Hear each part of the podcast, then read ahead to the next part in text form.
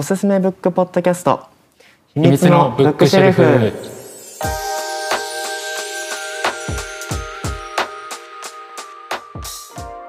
えー株式会社一心堂クリエイティブディレクターの広野です知恵の輪ブックストア店長の佐藤です。はいこの番組はガチ本や店長のおすすめする本をラジオ形式でお届けする番組です。対談を通して店長がガチでおすすめしたい本を生の言葉と声でお届けしていきます。はい。ということで今回ご紹介いただくのは？はい、えー今回僕が紹介するのは、えー人は話し方が9割、じゃスバル社さんから出てる本なんですけど、はい。これあの今ビジネス書でベストセラーあのナンバーワンなんですね売り上げが。なんかタイトルよくこの本じゃないかもしれないけど見たことありますよね多分この本じゃない？広告とかもすごい売ってるんで、ああじゃあこれここれもうバカ売れしてるんですよもう。話し方のキーワーう。はい。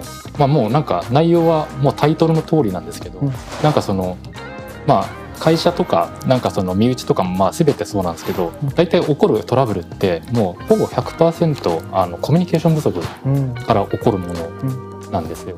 なって書いてある。ですね。で思い当たる節がありすぎて。これ熱が今違いましたね。あありすぎてもうなんかその出勤するとなんか「あ店長今日こんなことありました。あんなことありました。あの人がこういうことやっちゃいました」って。まあいろいろ来るんですけどうんうん。大体最終的に絞っていくとコミュニケーション不足なんですよ。伝達事項が伝わってなかったり意図したことがうまく伝わってなかっただから伝え方が違っあのもうちょっと変えればうまくいったのにねとか。メモじゃなくて口頭で言えばよかったのねとか大体そういうあの結論に達するんですよう。んうんうんでなんかあの僕これ読んだの,、まあ、あの売れ始めた最初の方だったんですけどうん。最初に読んだの。その時になんかそのコミュニケーションってやっぱり言葉だけじゃないうんうん。表情だったりとか、うん。なんかそのジェスチャーもそうです。うん温度感とかいろんなものを加味してなんかこう話し方って作られていくの。すごい勉強になる。なんかそのいろんなタイプの人いるじゃないですか。出ますよね。でその人その人によってやっぱり伝え方って若干変えないとやっぱりこううまく伝わらないっていうのがこれをこれ読んですごい実感したあなんか同じなんか A っていうことやりましょうって3人の人に言ったとしてもうん。全員受け取り方が変わるんですあよねなんかそういう経験って結構あるじゃない。ですかいありますあります。なんか本当は自分はこうしてほしいって言ってるんだけど、うん。全然違う意図で伝わっちゃっててえなんでそういうふうに解釈したの？って言ったら、いやこう思いました。あそういうふうに捉えちゃったんだみたいな。うん今日これ今日中にこれやってねって例えば言ったとしても、なんかそれがどこまで重要なのかがうまく伝わらない時があ結構あったりして、うん。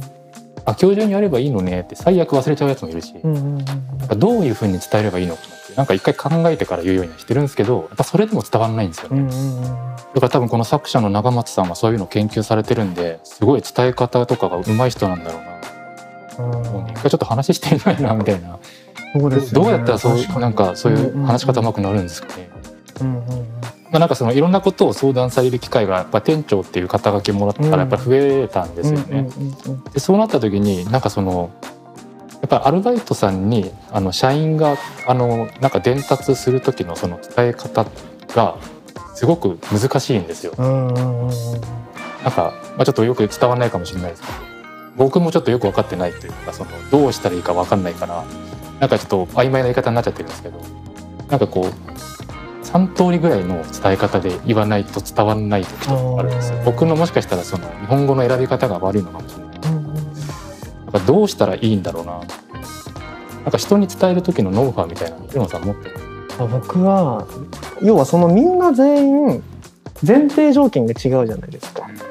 本当これはいろんな条件があるんですけど、はい。その時のテンションコンディションとか例えばね今日佐藤店長と普通に収録してますけどはい。もしかしたら身内が今日なくなっているかもしれないじゃないですか。言わないけど。はいとかなんかそういう前提条件がみんな違うから受け取り方も伝える言葉の選び方も違うんだな。できるだけ相手の、えっと、その時の環境はい。全部の環境その外的な環境もそうだし内的な環境っていうのも想像した上で話をする言葉を選ぶっていうのはすごい大事なんだろうなっていうのは感じましたね。気をつけてますね。それでもすごい大事かもしれないです僕もその辺はまあ多少は結構気を使ってるんですけどなんか僕はどっちかっていうとその話をする時はなるべくこう無駄な情報を省くようにしてるうんうんうんうんうんうん。あとはなんか偉そうにしないあなんかまあいろいろお自分の中でルールはあるんですーけど、うんうん。この話し方が9割っはい、ていうことにおいてまあ男性と女性でもだいぶまず違う。うん、この話女性って結構話したいんですよ。ああ、まずそうですね。起きたこととか。その感情と起きた事象事実自体をまあこっちにして話したいっていうような感じ。男性って論理的だし多分僕とか佐藤店長は要はその事実だけでいい。そうそうこの感情ベースのことはうん。人それぞれ違うから、このフィルター通さないで起きたことを起きたまま伝えてよ。そうそうっていうテンションじゃないですか。まさにそうなんですそうそうそう。だから多分結構世に起こってる彼氏彼女とか夫婦間での喧嘩って大体こういうことが多くて女性はただ聞いてほしいだけ。うん。でも結構男性はその事実に対して解決策を見出したかったりとかゴールがそうですよね。必要だって考えたりするから、それの脳みそもまず違う。男と女で違うなっていうのもあってその話話し方とかも聞き方もそうだと思うんですけど。そうですよね、なんかやっぱ男性と女性ってやっぱり今そのヒロナさんが言ったみたいに。多分なんか違うところにこう視点を置いてるんだよね、うん。多分ね、うんうん自分と同じ立場かもしくは上司かでもだいぶうん。うん変わるじゃないですか、うん。やっぱりこう上司に言うものの言い方とかもある。しうん。そこ間違えちゃうとやっぱりこう前偉そうだなんてうんうんうん逆になんか自分より立場がこう下の人にすごいへりくだると舐められるみたいな。のもあるまあその辺の加減って結構難しいと思う。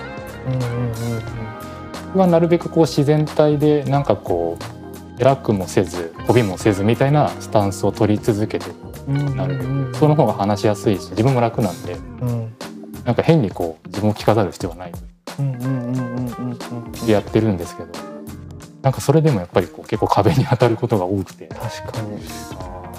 人間って本当言葉喋る人間だけじゃない。うん。